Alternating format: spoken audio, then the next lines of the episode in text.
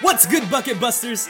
This is your host, Ro Sapanta, and this is my co host, the glorious, the notorious Tim Johnson. Rip City! And this is the Busted Bucket Podcast, locally grown here in Portland, Oregon, the city of roses, the city of bridges, Stumptown PDX. We are a show with no rules, just a couple of friends who so happen to love Portland basketball. Tim Johnson, Sir, how you living, my friend? I'm doing good, man. Doing good. Hey, just before we get this episode started, I just want to say to our listeners, don't forget we got a giveaway contest going on right now for that Yes, dope sir. Dame art print. Uh, you still uh, just have over a week to enter because we're extending it a little bit, uh, just to let a little uh, little uh, extra time go by for people to um comment some more. Uh, we we're loving hearing the the stories of how you guys became uh, a Trailblazer uh, fan, and uh, just remember, um, you can enter the contest by leaving a reply uh, to our tweet, our Facebook post, or you can even add a review on our Apple Podcast page with with the story of how you became a fan of the Portland Trailblazers. Um, Yeah, leave big- a review. yeah, totally. Uh, and a big shout out to Evan MPDX for for the artwork. Uh, he does amazing stuff. If you haven't seen him, uh, seen his art, go and check it out. Um, and I think uh, I think our host wanted to read uh, one of our one of our tweets about how they Oh, yeah. became a Trailblazer fan.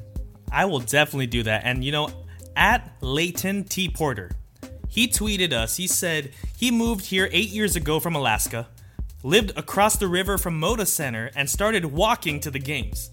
Now, him and I'm assuming his significant other, because he put we're, we're season ticket holders. He said he could tell immediately that Dame was someone special, and he's enjoyed watching him and the, the team steadily grow and work towards a ring. And he also said that it won't be long. Leighton, what a review! What a story! Shout out to Dope you. story. Dope story, my friend. And I'm feeling pretty good because we have both JJ and Blazer Ben on the show. Gentlemen, welcome. Thanks for having us. We are definitely breaking the college rule of the girl to guy ratio right now. but I'm happy to be here. Ben, happy to see you too, my friend. Hey, happy to be here. I don't know how I follow up with that one. How about with a bingo, bango, bongo? I know, I think this is the Bingo, bango, There it bongo, baby.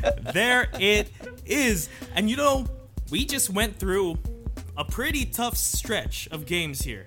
I mean, we had two games against the Timberwolves, two games against the Pelicans, two games against the Mavericks, and one game last night against the Nets, 116 to 112. I just want to ask you guys, in general, what did you guys think of that that long stretch of games? You know, I'm gonna actually gonna kick it to the co-host Tim.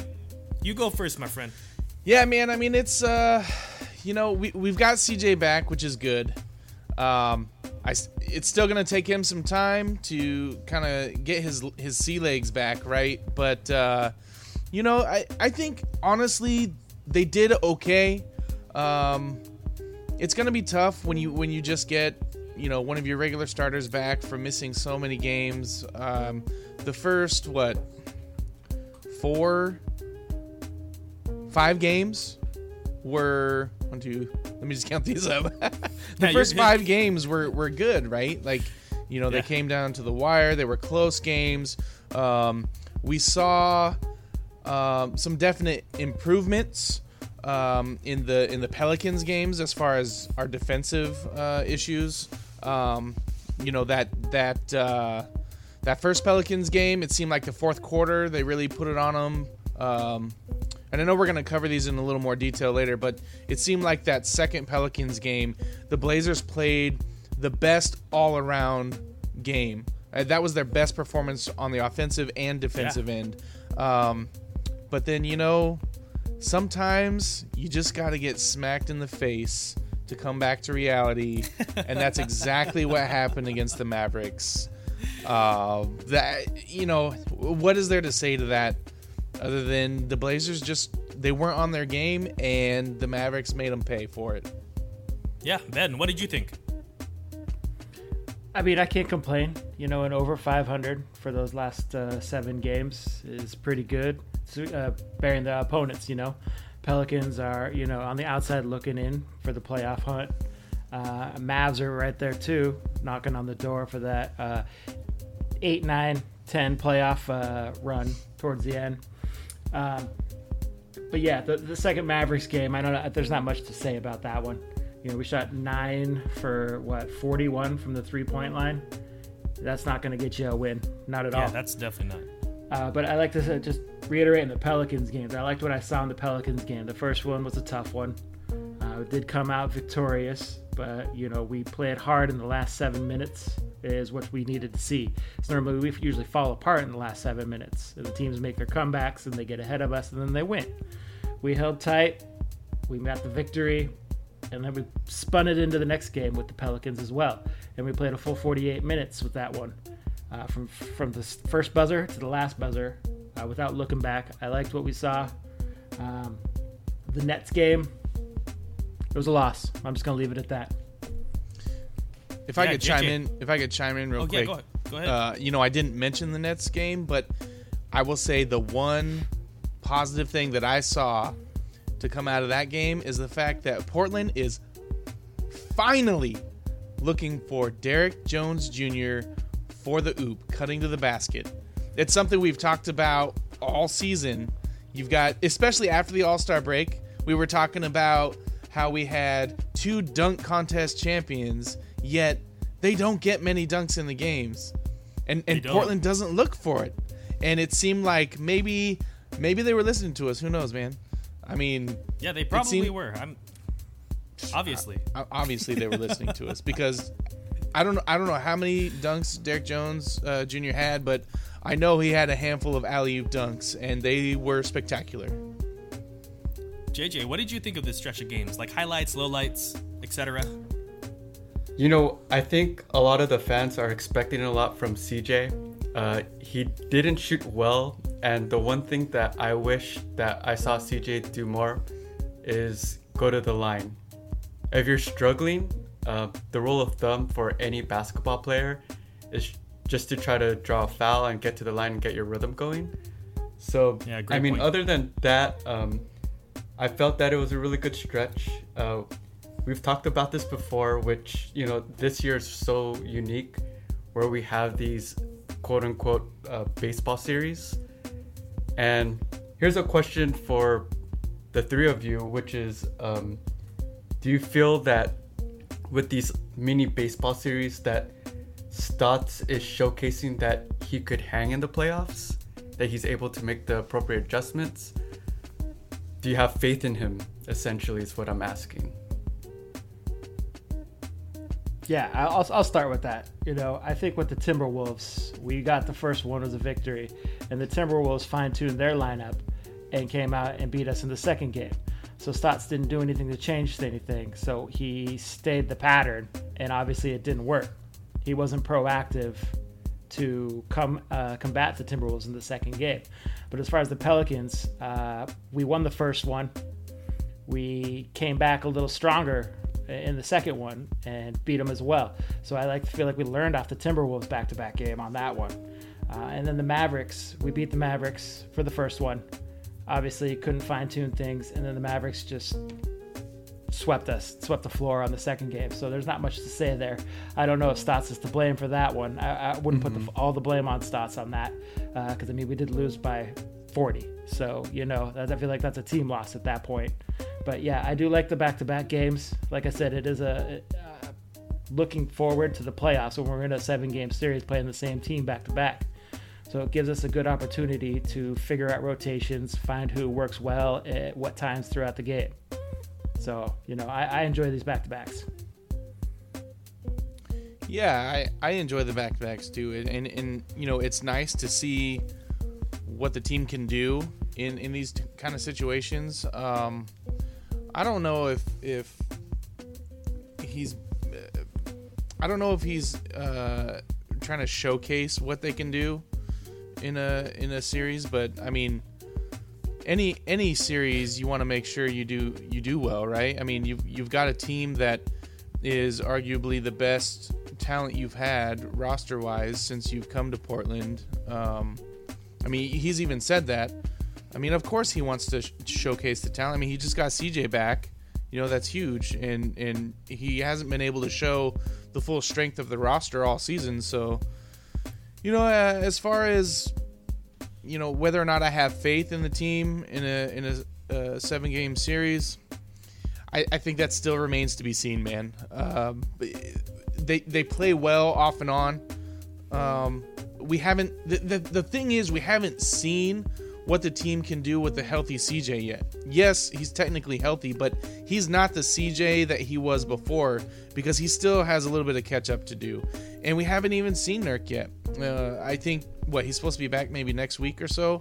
Um, I think that's going to be huge for us, but I think again, the team's going to have to figure out how to gel again. Uh, just like what they're going through now with CJ, and you know, both these players still need to get their sea legs uh, under them. Um, you know, t- time will tell, but I think I'll have a better idea as far as um, how I sh- how I'm gonna you know feel about this team when Nurk gets back, and you know, dear God, please don't let there be any more injuries. So I, I wanted to ask the host, uh, our other host over here. You know, I mentioned CJ having Yeah. his struggles, but disregard that. Did you like any of the new rotations with CJ in? Was there anything that was noteworthy? Oh yeah, absolutely. I mean, I mean the the the rotation or the lineup that I particularly like is when Dame is actually resting and they go small ball. That's that's the best lineup in my opinion. I mean, if you're gonna go with CJ, who is not a very good defender, like going small ball might be his best chance um, to really light things up and to just run. So we're talking like CJ, Gary Trent Jr., Melo, Nassir Little. That's that's the X factor to me. Nassir Little and um, RoCo. That's probably my favorite lineup with CJ in it, and I think that to me has been shining in that role. I hope to see a lot more of it. But the thing I'm gonna I'm gonna go a little crazy here. I I actually am really worried with these two game series because so we split the ones with the Timberwolves, right? The Timberwolves are the bottom of the barrel. They are the bottom in the West. We should not be splitting with that team. So if Terry Stotts is a good coach, you sweep that team. You sweep the bottom barrel, right? And then the Pelicans game, the Pel- the Pelicans series, the first game we won 125 to 124. How did we win it? How did we win that game, boys? Damian Lillard. Damian that was Lillard. a crazy game. Crazy Damian game. Lillard, 50 points on 20 shots. Are you freaking kidding me? It should not come to that. To the Pel- where are the Pelicans ranked right now? They're like in the middle, right? Where are they? Hold on, I'm gonna look this up real quick. Pelicans. You better be careful. LaVar Ball, Pelicans- LeVar Pelicans are Ball's gonna yell at us. right LaVar's now. gonna come after us, man. He's gonna shove his three thousand dollars shoes down our throats. 11. they are 11th. They're 11th in the standings. You do not let an 11th seed creep up on you like that. You do not. We won one game by one point because a bad man named Damian Lillard scored 50 points. He was the fourth player in NBA history to record over 16,000 points, 400 or 4,000 assists in his first nine seasons. Other person, LeBron, Big O, Larry Bird. That gentleman bailed us out that game. The second game, I will say though, we put the smackdown. Pelicans scored 93 points. Thank you. Thank you, thank you. The other one scares me too. The Mavericks, we win, but they score 119 points. And then the next game, we the Blazers. The high offensive power of the Blazers scored 92. How does that happen? And they said, "Oh, it's bad shooting. It's bad shooting." Well, do some other things. Get to the line. Shoot some two-pointers for God's sake. Don't be what Ben. How what was our shooting percentage from 3? Nine for 41 for 9 for 22%. 41. 9 for Nine for 41. I can't get down with that. I can't get Yeah, down with uh, the, that. I the Mavs were 19 for 37 at 51%. The worst home loss in franchise history. That scares me. That stretch scares me. I mean, can anyone talk me out of this? I'm going crazy. What do you guys think? No, man, I think I think you're right, man. I, I think it should be, um, it should make you nervous.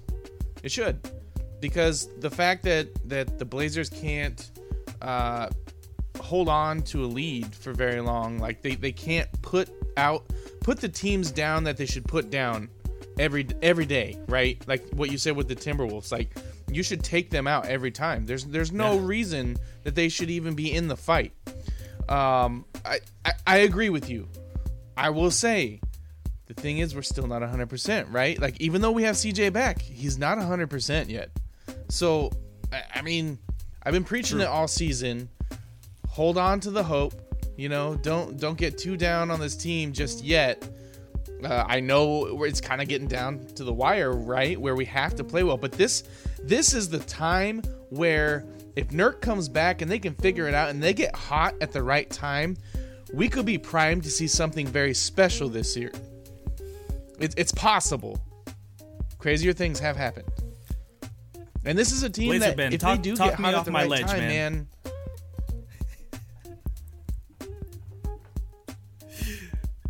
Yeah, I mean, it, we we've always struggled with the sub 500 teams. You know, it's nothing new for us. Every single year, you know, those bottom of the barrel teams, they, they see us on the schedule and they're like, oh, we might actually have a chance this time around. You know, uh, so the, the the Timberwolves came in, they took one from us. You know, they probably you know laughed their way out of the arena. Uh, so, you know, I, I I I don't know, man. I don't know. We always play down to the lower level teams, Yeah. and it, we feel like it should be a, a given win. And like we're talking right now, you know, we're losing to the Timberwolves, you know, that that have ten wins. That shouldn't be happening for a team that's 25 and 18 versus a team that's 10 and 34. Yeah. But you know, the other teams they they're going to get wins. Uh, you know, it's not a, a given of who they're going to get the wins against. You know, we just happen to be the casualty this time around. But yeah, I, I'm just going to say it every single year. We, we play down to those sub 500 teams, and it's just something that's just dragging us down, and it's just every single year. So JJ, talk talk me off the ledge, my friend. What do you think? Should I be Okay, so- panicking? Okay, here's my thing. I'm gonna come at all three of you with stats, but there's a light at the end of the tunnel. So just hear me out first. The Blazers are 30th in loose balls, 30th in assist, 30th in potential assist, 30th in open threes, 27th in opponent second chance points, 28th in opponent's field goal percentage, and since the All Star break, dead last in defensive rating. Okay? But here's the kicker not a last place team. True. yeah. Wait, and you got to think there's 30 teams in the NBA too. Just just for people that don't know that. So when JJ says we're ranked 30th, that means that means dead last. You know, Last. bottom of the barrel. Yeah. Nobody below us. So, Blazer Ben, I gave you all these stats. We're not last. Do you have hope? Do we need to improve these numbers, or do you think it's okay if we're good at what we're good at? We'll be fine in the playoffs. You gotta have hope, man. You, you, if you're not a Blazer fan, if you don't have hope, you know, we never go into it, you know, thinking the best every single time, you know. But I, I have hope, you know. Bla- just Blazer to Twitter would say to- otherwise. We need to distribute the ball. we need to distribute the ball. We need to get the assists up. You know, that's what needs to happen. We need to get the slow down on the one-on-one handle ball. You get ball game with Dame and CJ just dribbling down and trying to get multiple screens. We need to mm-hmm. distribute. It's like with the Nets game. Uh, we had a good even distribution of points. I just don't. I can't figure out why we lost that game because we were up most of it. You know, we just fell apart in the final couple minutes, which is Blazer basketball for you. So, you know, I, I, I feel confident, even though we're bottom of the barrel in all those stat lines that you said. You know, all we got is room to improve. That's all you could say is we're, we're looking up now. So, Great Yeah, point. Tim. Tim, what do you think? I think defensively you have to get better. If you want a deep run in the playoffs, you have to get better defensively. Uh, You can't you can't just rely on Dame. It's worked in the past. It's going to work to a point going forward, but it, that's not that's not what's going to take you to the promised land. I mean, yeah, at the end of the day, we can say that Damian Lillard will lead us to the promised land, or when, if and when he does, we can say Dame got us there. But at the same time, as a team, you have to improve those defensive numbers. You can't expect to go far being dead last. Yeah, and I I 100% agree. You got to be better defensively. I don't know what's going to make that happen. I think the only way that does happen is either some lineup changes or Nassir Little all of a sudden becomes the man that we think is gonna be and becomes a defensive beast. I mean, the dude is like what, like six nine, something like No, that, but he's got a 6'6". seven foot. He's six six, but he's got Or a seven foot excuse wingspan. I mean, like he he has looked great in spots defensively, and I honestly don't think Nurkic is the person that's going to come back and set the tone for defense. I know that some people may think otherwise that he is going to like help bring more tenacity, but I was looking up in all of December when Nurkic was healthy. I looked just in December, we were still ranked dead last defensively with Nurkic. So I don't even know if he's the solution. Um honestly, maybe a trade is out there. What do you guys think about trade possibilities or what do you guys think of my general statement about Nurkic? Well, Nurk, the my thing is when he comes back, he's a big man and he has to get into shape. That's my reservation. But from Yeah. what we've from from the r- reports that have come out is that he has been getting into shape. The, I think the the issue with his uh, lack of production early in the season is that he came into into camp out of shape. Um, you know, that part of that was I think a lot of it was due to everything surrounding COVID and and things that have affected his family. Um, but you know, I, I think you guys are focusing on what happened at the beginning of the season, and, and rightfully so. But I think we also have to think about what if Nurk does come back and returns to form. You know what? What can we res- uh, expect from from that? And I think to do that, you have to think about, you know, what was what was he doing before he broke his leg? You know, like he was playing some of the best basketball I've ever seen from a Portland center. Um, and you know, back then, I mean, he's, I mean, you're talking, he's gonna be better defensively than Enes Kanter. Uh, to to our my co-host Rose point, he may not move the needle that much. He may not. you know, he. For all the listeners that don't know, we had quite the heated debate earlier today. Oh yeah, we had a heated debate about whether or not uh, Nurkic was better than Kanter enough to move the needle. I said no. to make Strong- a difference. Strongly And he- no. Here's the thing, man. Like, like, even if he doesn't move it enough, whatever enough is, Yeah. he's gonna move it some, which is a step in the right direction. And if he starts moving that needle, who's the next guy up that's gonna move that needle? Like, what? May, maybe something happens on the team. They see him putting in the effort, making plays. Maybe something happens. Maybe they start. I don't know. Maybe some chemistry happens. Freaking biology. I don't know. Maybe they all. maybe maybe maybe there's a big bang that's about to happen, and we, we become phenomenal Yeah. basketball players and go and help the team. I don't know. I'm just talking out of my rear end here, Well, but to- to I'm just echo- to saying. I'm just saying. Like there there there is a possibility that when Nurk comes back, if he can return to form, he could improve our overall defense tremendously. It's like What when he came back Jen? into the bubble uh, last year, he was not in condition, and you can tell that. You saw, you know, 20 minutes into the game, he was huffing and puffing. You know, he's going to come back in this year after only playing 12 games, and he's going to need to, you know, fill that gas tank with some premium. You know, CJ hasn't got there yet. You know, he's running on unleaded, so you know he needs that premium gas to get going Yeah. because you know Nurk was before he was out was only averaging 9.8 points and seven rebounds a game. Mm-hmm. Okay, he was 55% from the free throw line. Now you compare that to Kanter right now, who's obviously getting more run because he's played in 43 games. Kanter's averaging 12 and 11, and he's 77% from the free throw line. You know, these bigs, when they get those offensive rebounds, most of the time they're going to get fouled on their putbacks. So to be effective from the free throw line, I feel is huge for me. So I don't know if if Nurkic is going to come back and he's going to be to form, you know, and like you said, he's going to move the needle. I don't know if he's going to, but I I, I welcome him back still. I welcome him, but it's not going to be a- an earth shaker. No. I mean, I think I And- think the good thing and- is. Go ahead, JJ. I, I was just gonna say that Nurk could do all the jazzercise, Tae Bo, power walking that he wanted to, and be in shape right now. But players always talk about in-game shape versus being in shape during the off season. There's a total difference. Yeah. Yeah. Yeah, I- and I that's, mean, maybe that's you should- true.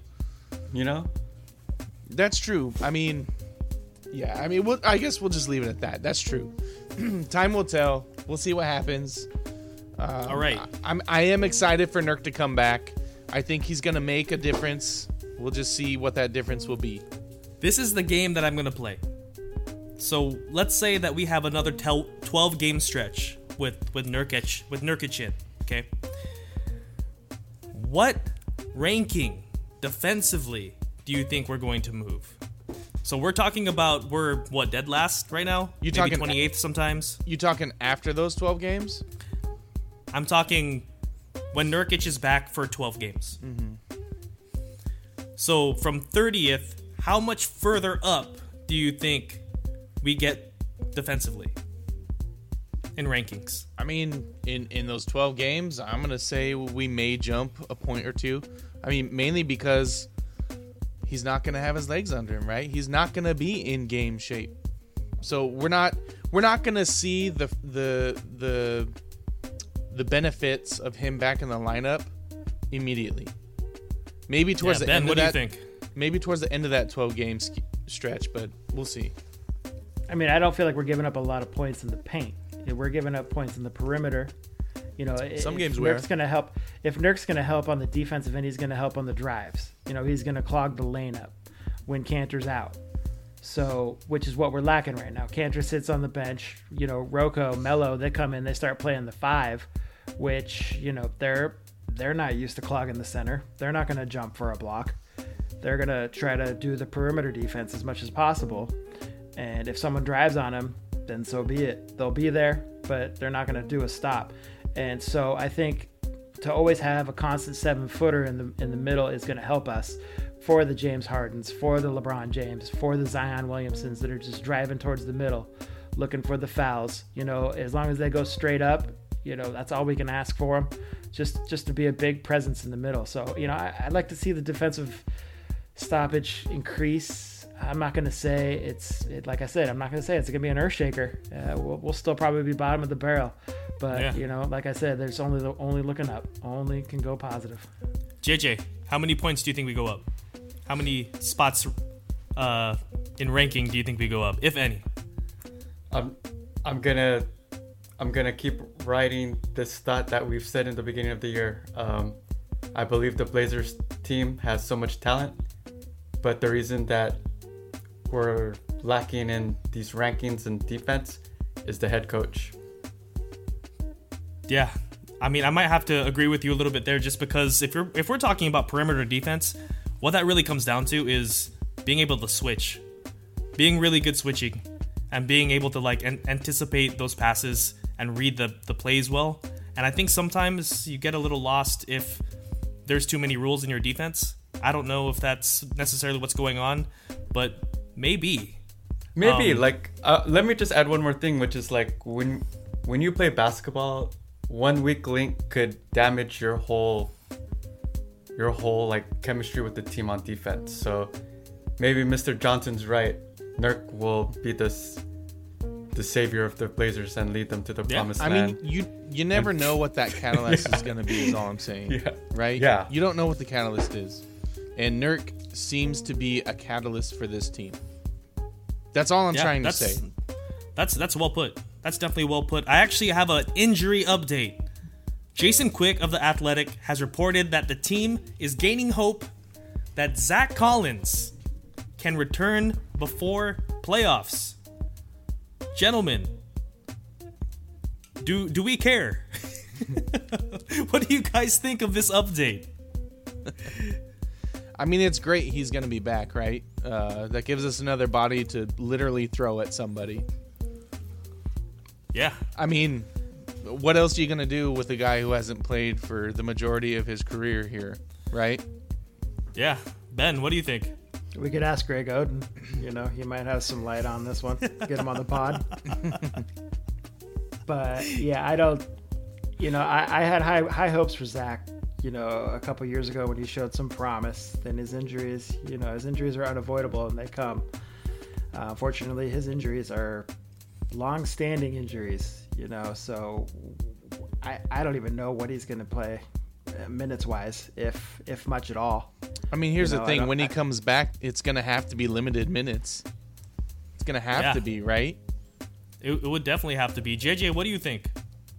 I mean, well, I wouldn't even give him minutes. We have so many people on the bench that have been playing. They know the system, and these these players need to get, you know, need to get ready for the postseason. So I don't want to be mean, Yeah, and but honestly, sorry, dude. and honestly, I, I know I keep butting into your guys' parts, but honestly, man, I would much rather ride with my with my co-host boy Harry Giles over Zach Collins right now.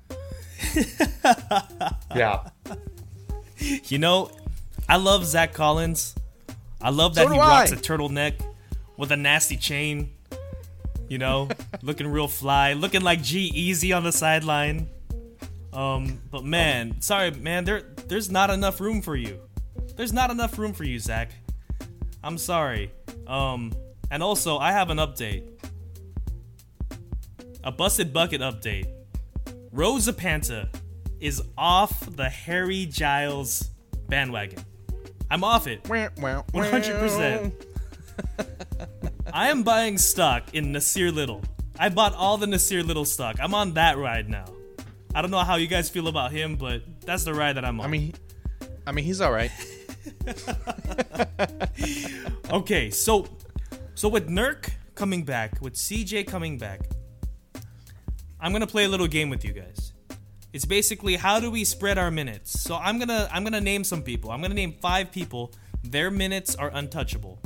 Dame, CJ, Gary Trent Jr., Nurkic, and then the debatable one is Melo. And the reason why I'm putting Melo as untouchable minutes is because basically we've committed to being caterers of his legacy, right? He's he, we're we're married to Melo, unfortunately.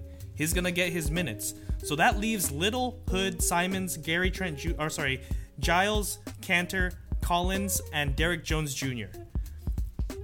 So if you're like trying to manipulate the minutes here, who gets the lion's share of the rest? Kanter. I'm gonna go. I'm gonna go with JJ. JJ, go ahead. You have to play Can- Kanter. Look at his numbers. Yeah, Straight up, like how could you argue that? Yeah. And after Kanter, how would you order it? You think? Go Kanter. I mean, we need slashers, so DJ, Derrick Yeah. Jones. Um, I hate I hate that argument where you know we get playing into Melo's legacy, but I'm gonna let the other two fellas chime in on that. Yeah. Tim, what do you think? I think if you want to win ball games, you don't worry about someone's legacy. Personally, um, Yeah. that's why I, I I'm gonna have to disagree with you as far as whose whose minutes are untouchable because I don't think Melo's minutes are untouchable. Because the thing is, man, if he's not scoring, he's useless. He doesn't play defense, and when he does, it's typically subpar or league average at best.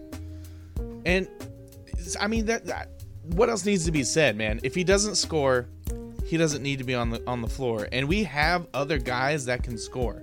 Now where I think his minutes can be useful is when you're trying to burn some clock and you need someone who can maybe take someone on the low block or something.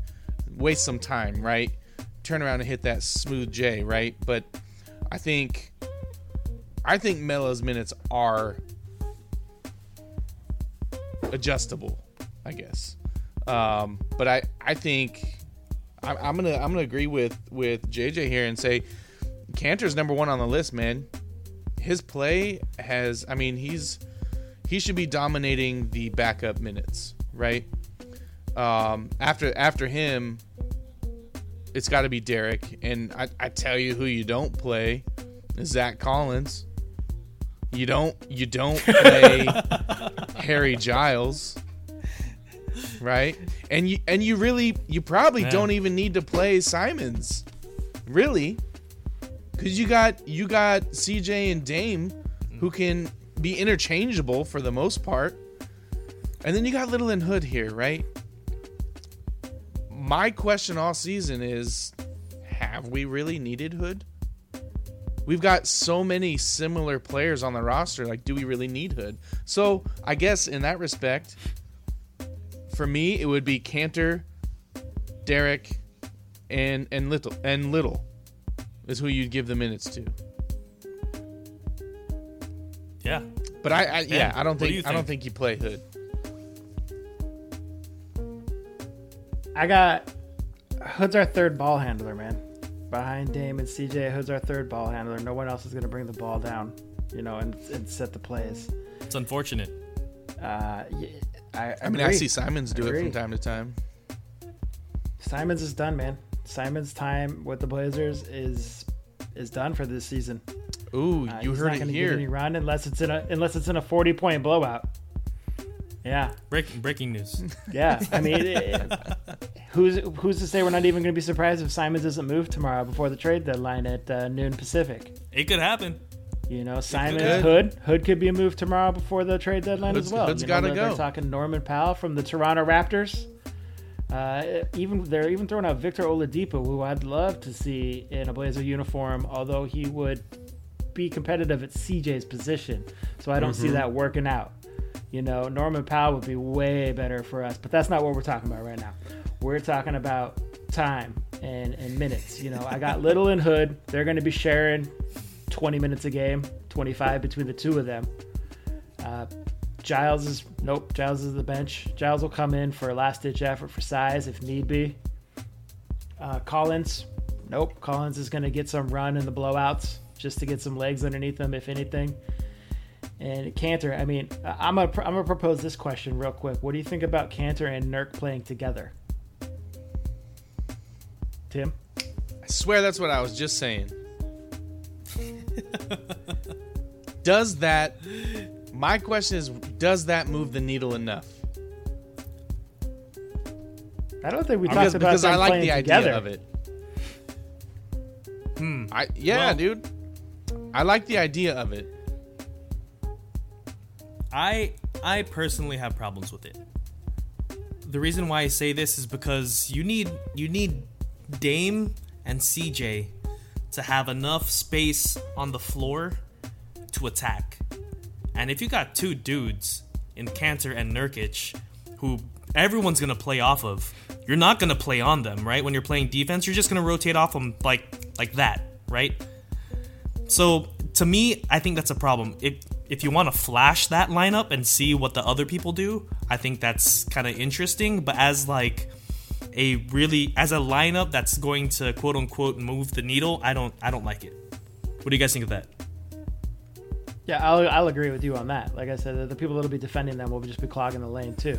So it, Yeah. just eliminates our entire drive game, and we need players out there to stretch the floor, to open up the lane versus clog it. You know, we don't need two seven footers setting back to back screens up on the, t- the top of the arc. You know, because they're they're they're defenders. You know, probably are going to switch. But you know, then there's going to be that second seven footer that's still sitting there clogging the lane, eliminating the drive. We might get every single rebound possible. I th- yeah. I think I think it makes sense. I, I like what you said about flashing it here and there. I think it makes sense against the bigger teams. Uh, but I mean, it, obviously it doesn't make sense if, if the other team's playing small ball. You know, it just it just doesn't.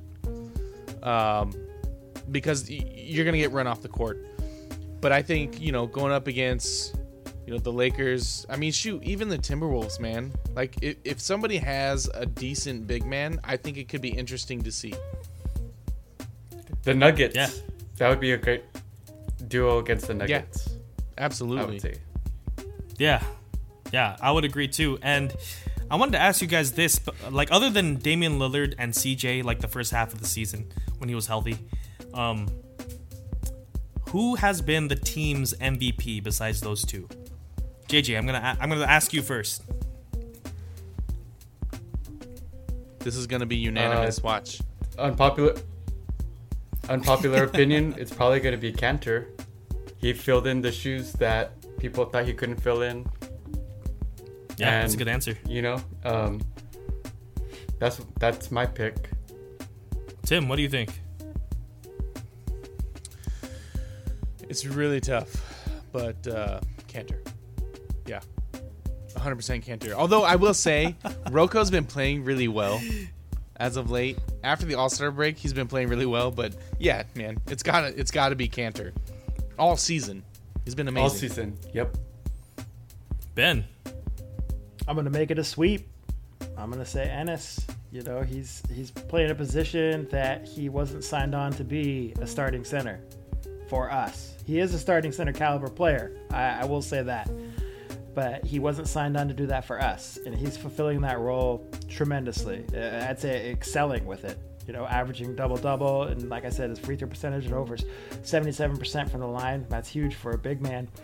And I will back Tim on RoCo being a, a close second, you know, with his defensive efforts. Like I want to say that you don't see the stats that show up in the box score that RoCo's doing. You know, the tip balls, the deflections, the the defensive aggressiveness. You don't see that stuff show up on the box score, and that's what RoCo's doing. Like Tim said on the second half of this after the All Star break, he's he's really shown out uh, for who we signed him up for. So I, I think RoCo's second, but I'm gonna give it to Enes and, you know do a full sweep here. Yeah, I mean, for me, I think I think it is Kanter, and you Nobody know, asked for you. the same thing that you guys said. and how dare you? but I think I think RoCo actually. I, I could see people answering RoCo, and the reason why I say this is because I'm gonna echo what Ben said. Um, stuff doesn't show up on the stat sheet. Also, that the lineups that Stotts is able to use are so creative with RoCo at the five. And it's something that Dame and CJ has not had the luxury of having before. Someone who can be so switch like switchable at the five and also run the floor, space the floor. I think when we come to the playoffs, we're gonna see just how valuable RoCo is. Um I don't know if I should go ahead. Go ahead. I'm, I'm just JJ. gonna chime in here and thank you for asking that last question because your other questions made me feel like we were attacking our boys. First, you asked us about some turtleneck necklace wearing Zach Collins question, where you know the answer, where this fool is not gonna play, but you wanted to set us up for failure anyways, and you're gonna ask us, hey, should we play Melo? And then you know damn well what we're gonna say about that. So thank you for ending with that question. And that's gonna bring us to our next segment, and that, of course, is called Giving Props. Come prop up on Thrive Fantasy this season. Thrive Fantasy is a daily fantasy sports app for player props. They have eliminated the need to do countless hours of research because they only ask you about the top tier athletes in their respective sports. For example, Wednesday's DFS featured Damian Lillard's combined points, rebounds, and assist total at 44.5. If you picked the over, it was worth 100 points. If you picked the under, it was worth 115 points. Thrive Fantasy also had Clint Capela's blocks total at 1.5 blocks. If you picked the over, it was 80 points. If you picked the under, it was 120 points. It's a fun and easy way to get into fantasy. Use promo code BUSTED when you sign up today, and you'll receive an instant deposit match up to $50 on your first deposit of $20 or more. Download Thrive Fantasy on the App Store or Play Store or by visiting their website, www.thrivefantasy.com. Sign up and prop up today. Indeed, prop up today, and I'm going to start with our definition, and that, of course, is giving applause, giving kudos to a certain person, story, or situation. So, JJ, Tim, Ben, I want to know if you give this props. An Arizona man is accused of faking his own kidnapping to evade work. When the police arrived, they found a man with his hands bound behind his back by a belt and a bandana stuffed in his mouth in Coolidge, Arizona. JJ, do you give this man props for faking his own kidnapping? No, absolutely not. He reminds me of a tweet, a tween, posting a selfie of himself and wanting likes for the attention, right? or you could say, "Are you lazy, dude? You can't even go to work. Man up, you gotta work. If you don't like your job, then do something about it." Tim, what do you think? Do you give him props? Dang, man. I feel like that upset JJ. he got angry. uh, no, man. I can't give this guy props. Like, like, uh, first of all, look at the picture, man. Like, I'm pretty sure he used his own belt. Like, doesn't he have another belt or anything else to tie his hands up? Like, that looks like he just took it off his own pants, right? Am I just am I seeing this wrong? Like, excuse me, Maybe. officers. Uh, the, excuse me, officers. As you can see, I'm wearing my my work shirt, and somebody took my own belt and tied my hands up. Like, if you were gonna get kidnapped, shouldn't they? Wouldn't they already have the equipment to, to tie you up? like, why are they using your belt? It's true. Anyway, no, no, no props. Uh, ben, what do you? No props. Ben, what do you think, my friend? Uh, let's just point out this guy worked at a tire shop.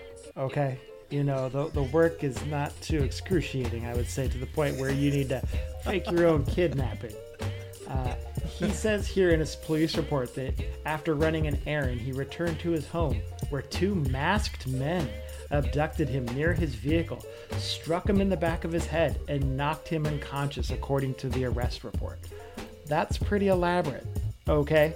I mean, did he not get a bonus? Was he out of his sick time? What was going on? Who on? took the Was photo?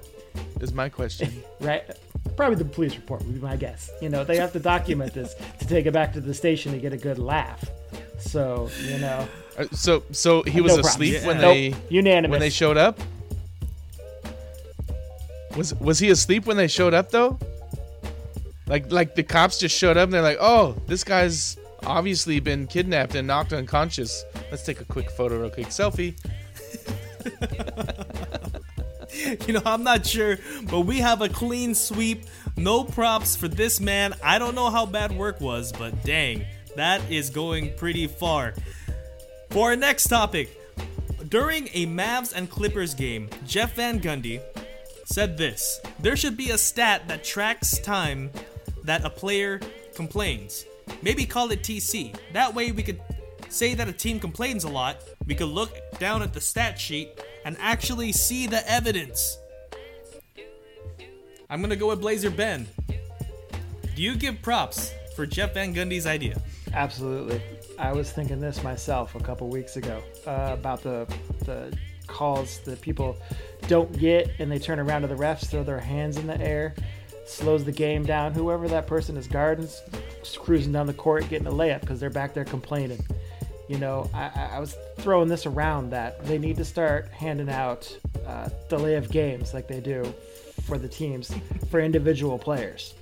You know, you get two delay of games, technical, but you're not going to get thrown out of the game. You're just going to get them stacked up, stacked up, stacked up, stacked up. Hopefully that improves the flow of the game. It gets the complaining down. You know, LeBron will finally will get to see his greatness once again. You know, because he's showing Yeah. his age, uh, where he's got to complain about every single thing. I mean, even, Dame's even, you know, Dame even does it. So, you know, nobody's exempt from the rule. Everybody complains. Uh, it just, I feel it slows the game down. I love what Jeff Van Gundy said. He sees it, you know, uh, he called it out. I love it. I give him props. Tim, what you think? I mean, I was gonna, I was gonna say, if they start doing that, Portland's gonna be in trouble, man. Because Dame talks to the refs a lot. a lot. Uh, yeah, man. I mean, I, I think it's a cool idea. Uh, the fact that you know maybe they wouldn't foul out would be a good idea because you're gonna have teams with no one on the roster left. You're gonna have teams forfeiting because they don't have enough players to field a, a team. No, no, no. Nobody gets thrown out. Nobody gets thrown out. Yeah, no, no, no. That's what I'm like saying. No, I, I like point. that idea. But uh, yeah, man. I mean, I, I think I think anything that will improve the pace of, of play in the game is a good thing. I'm gonna go yes, but but my question to you is, what would we call it? Oh, that's a great question. Like, does it get named after a player? The LeBron. The Westbrook? Who is who is uh, notorious, like notorious for complaining to the refs? The James Harden? Can we dig like someone from the past, like '90s basketball? Do Was there wa- someone who complained a lot in Do you 90s want me to name drop my dude right now? Go for it. I I hate. Well, first of all, let me just say I hate complainers. Well, not Draymond, but I love Draymond. I will admit. Hey, that, he's he's but the best come on, you defender know? ever, according to him. I love the confidence. Yeah. I'm, I'm gonna say this straight up. If you disagree, you're not a Blazer fan. Come on, how are you gonna hate on Sheed? Oh man. True. Yeah, I'm gonna say true. That's is that true? Is that facts? In the 90s, y'all most technical. I don't know if he was in the most technicals, but, But that's, what- not But necessarily. that's when they handed out technicals for that stuff. That's not that that wasn't necessarily for him complaining. That you just Oh, like man. to talk. Mm. I feel, He the refs, I probably feel like the refs right now are too afraid to hand out these technicals like they did back in the day. You know? I think I think Sheed might have the most probably demonstrative interactions with the Man. refs. Sheed wasn't. Sheed got a technical for not saying a word. He got a tech for looking. Well, for looking. I guess he wasn't looking. He was looking hard. I mean, he was staring, yeah, right? like staring. Let's just call it Yeah, how it is. Like death stare. she she got a tech for staring. He didn't get a tech for complaining. He was just politely letting the ref know that he messed up. Oh yeah, J- JJ, do you give props or no props for Jeff Van Gundy? Um, I don't know. I, don't- I don't like complaint like com- like keeping track of complaints. I think that's pretty petty. But if you're gonna do like I do agree with uh, Tim and Ben, which is like I want a better flow of the game. If you're gonna have players not complain, then at least let them talk smack on the court. Like handing out texts after dunking and Yes. mocking the other player. Let them do that, man. Yes. Come on. That's, Yeah. that's Yes. part of the thank game. you. Like that's part of the I game. I would love that. It's like it's like love that too. that's like when the NFL took away uh, touchdown celebrations. Yeah, celebrations, exactly. That's part of the game. I'm gonna say that we're we're mostly giving props to Jeff Van Gundy, and our next story is the legendary Brian Scalabrine was putting up shots at a local gym when a high schooler challenges him to a game one-on-one and RJ our video producer has video for us play that video my friend here he is talking with the high schooler they're working on terms of the of the one-on-one match. There's Brian Scalabrine.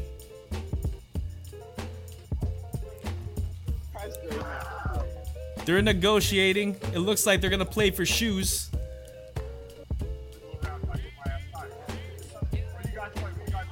And here we go.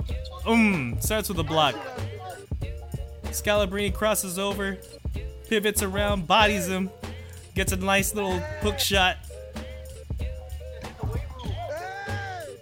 and Brian Scalabrine just starts going to work.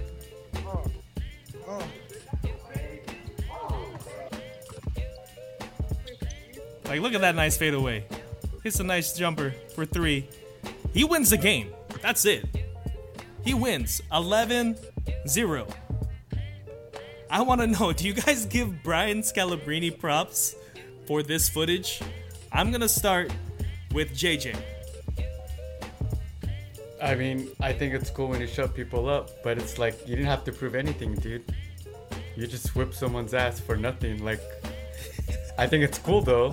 No, no, no. He same got his shoes. he got shoes, but it's like, uh, I don't know. It's- It's a high school student. You shouldn't give that energy off. It's like you're giving this one high school kid some attention now.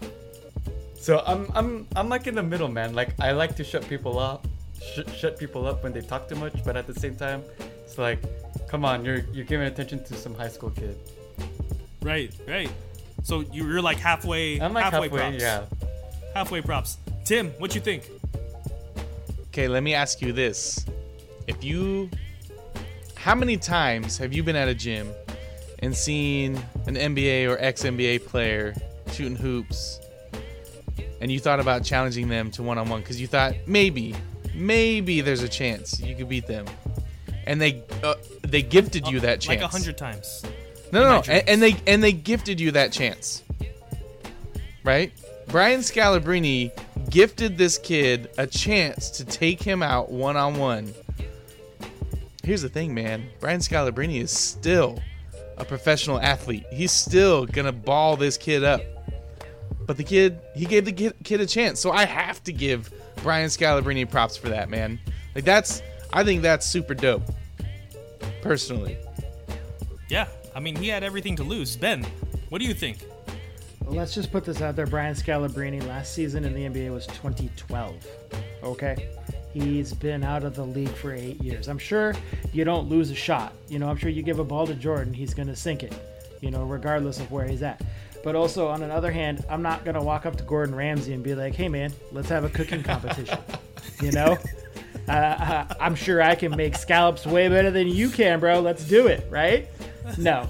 Uh, Scalabrine had nothing to prove. Uh, I've his days in Boston, man. He's just, oh, I just loved watching him play with the Boston team. Yeah, I, I just uh, like seeing him still being able to ball, you know, regardless of who he's playing. I have a little sore spot for Mr. Scalabrine. I give him props. I liked it. Yeah, I'll give him props too. I also give props to Ben for using Brian Scalabrine and Michael Jordan in the same sentence. Brian Scalabrine, man, he's 43 years old. The man is 43. Does that make you guys feel old? Because that makes me feel old. 43 years old, still hooping against a high schooler, bodying him up, going 11 and 0. I gotta give him props. And you Hey, know that, that feet concludes work was our good. pod for today. That feet work was good. That concludes our pod. And JJ from the Bay Area, thank you, my friend, for dropping by. Thank you guys. Can't wait to be on again. Blazer Ben, thank you, my friend. Always a pleasure. And of course, our last thank you goes to our fans. You're always hitting us up on Twitter, replying to us during games. And Tim, what you got to say? Well, that's it for this episode. Don't forget to rate, follow, and subscribe if you're digging what we're saying. Remember to stay safe out there, Rip City. We'll catch you next time on the Busted Bucket Podcast. Thanks for listening.